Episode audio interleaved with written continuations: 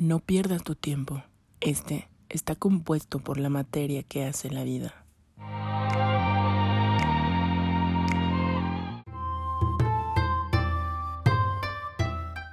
Hola, espero que el día de hoy te encuentres estupendo.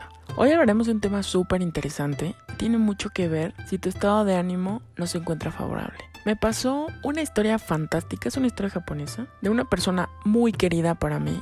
Un día me contó una historia Estando sentados en una hermosa banca color azul, todavía lo recuerdo.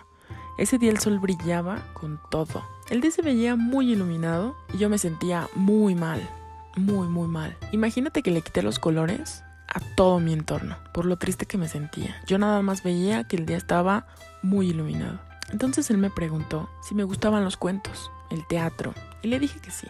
Las artes siempre me gustaron, entonces me dijo que me iba a contar una historia. La estrella comenzó, me dijo, escúchame con claridad, escúchame bien, siéntelo, siente lo que te voy a decir. Esta historia comenzó a finales de los años 20, cuando estaba la depresión económica y las personas, como siempre, han sido súper ingeniosas para salir adelante y tener para comer. En 1930 había un hombre que vendía dulces en una bicicleta. Se ingenió para atraer a los niños. Él tocaba una especie de matraca, un instrumento que se hace con un sonido muy constante. Los niños al escucharlo y ver que vendían dulces se amotinaban, pero no era todo lo que el señor hacía para que compraran las golosinas. Cuando tenía la atención de los niños, sacaba una pequeña caja de madera en la cual tenía una puesta en escena y la hacía con láminas gruesas en las que mostraba sus dibujos mientras los iba pasando. Ahí les contaba historias que atrapaban totalmente a los pequeños. He de decir que en ese momento yo estaba súper fascinada con la historia. Estaba poniendo atención. ¿Y sabes cómo se le llama eso? Porque le pregunté, bueno, en Japón todo tiene un nombre específico, todo tiene historia, todo tiene una leyenda y se me hace fascinante porque recuerdo que son como esos pequeños teatros ambulantes que después ya se hicieron famosos, me imagino que en el, que en el mundo porque los he visto en varios sitios. Por aquí me contestó que estos son llamados kamishibai como tal. Esto significa teatro de papel. Realmente el relato me fascinó. Yo ya no me acordaba del nombre, ya no me acordaba. Aparte yo estaba muy muy triste.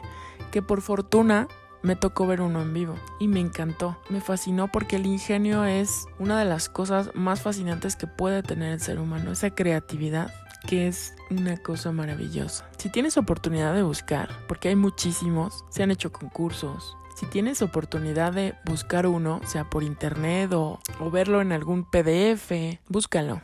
Te va a encantar realmente. Esta es una pequeña historia que me, que me acordé porque ese tipo de cosas ese tipo de cosas a la larga te regalan una satisfacción. De un momento tan feo, de un momento tan trágico, llegó una persona agradable a contarme una anécdota pequeña, a contarme una historia, un cuento, y me hizo el día. Me empecé a sentir mejor. Realmente mi día empezó a tener colores. A veces los pequeños detalles hacen una gran diferencia. No dejes pasar un día sin hacer algo bueno. Y te agradezco nuevamente por escucharme. Es todo por el día de hoy. Cuídate mucho, cuida tu mente y cuida de los demás. Adiós.